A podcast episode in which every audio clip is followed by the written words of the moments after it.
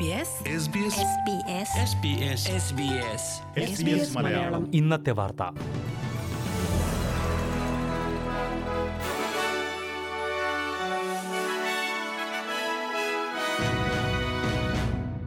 നമസ്കാരം.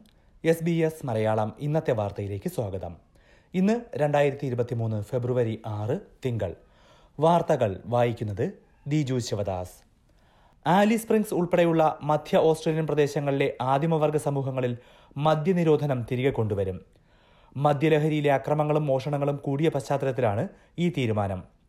അക്രമങ്ങളുടെ പശ്ചാത്തലത്തിൽ പ്രധാനമന്ത്രി ആന്റണി അൽബനീസി കഴിഞ്ഞ മാസം ആലി സ്പ്രിങ്സ് സന്ദർശിച്ചിരുന്നു.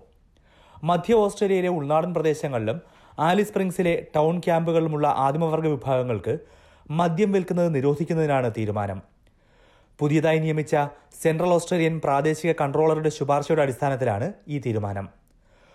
ഒരു പ്രദേശത്തെ അറുപത് ശതമാനം പേരും ആവശ്യപ്പെടുകയാണെങ്കിൽ നിരോധനം ഒഴിവാക്കാൻ കഴിയും. മദ്യ ഉപയോഗം നിയന്ത്രിക്കുന്നതിനുള്ള ഒരു പദ്ധതി ഇവർക്ക് ഉണ്ടാവുകയും വേണം. ഓസ്ട്രേലിയയിലെ ബാങ്കിംഗ് പലിശ നിരക്ക് നാളെ വീണ്ടും ഉയർത്തുമെന്ന സൂചന.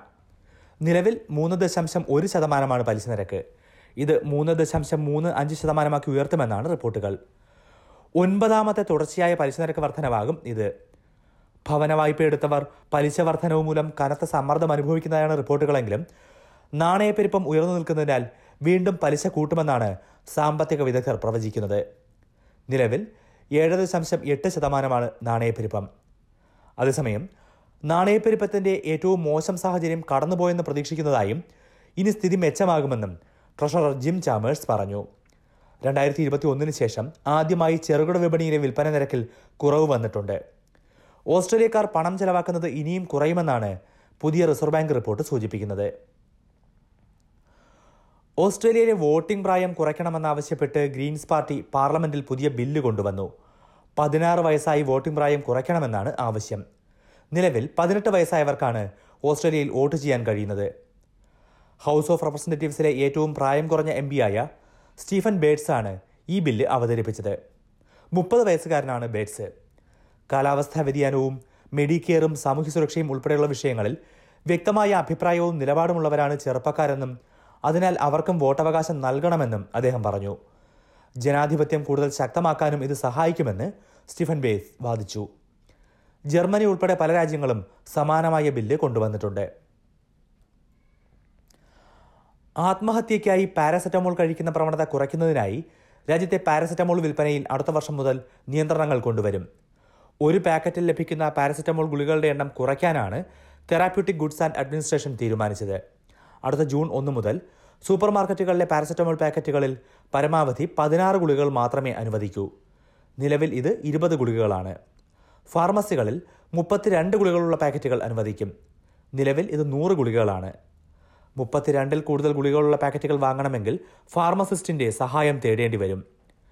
സൂപ്പർമാർക്കറ്റുകളിൽ കുപ്പികളിൽ പാരസെറ്റമോൾ വിൽക്കാനും കഴിയില്ല.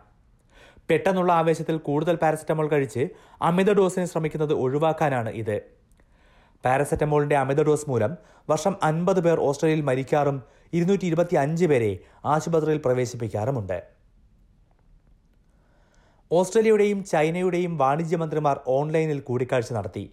ഇരു രാജ്യങ്ങളും തമ്മിലുള്ള വാണിജ്യ ബന്ധം സാധാരണ നിലയിലാക്കാനുള്ള ശ്രമങ്ങളുടെ ഭാഗമായിട്ടാണ് ഇത്. ഓസ്ട്രേലിയയുടെ ഏറ്റവും വലിയ വാണിജ്യ പങ്കാളിയാണ് ചൈന.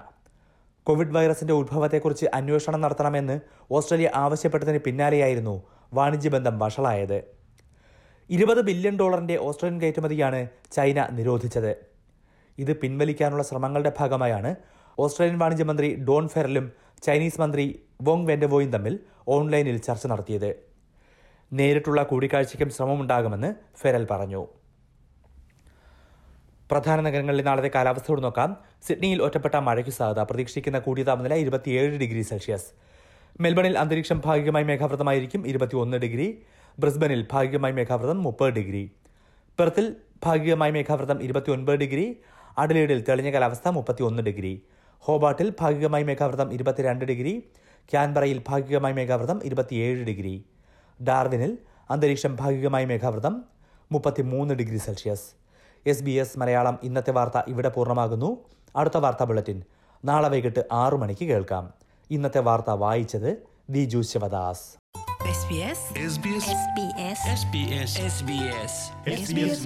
ഇന്നത്തെ വാർത്ത.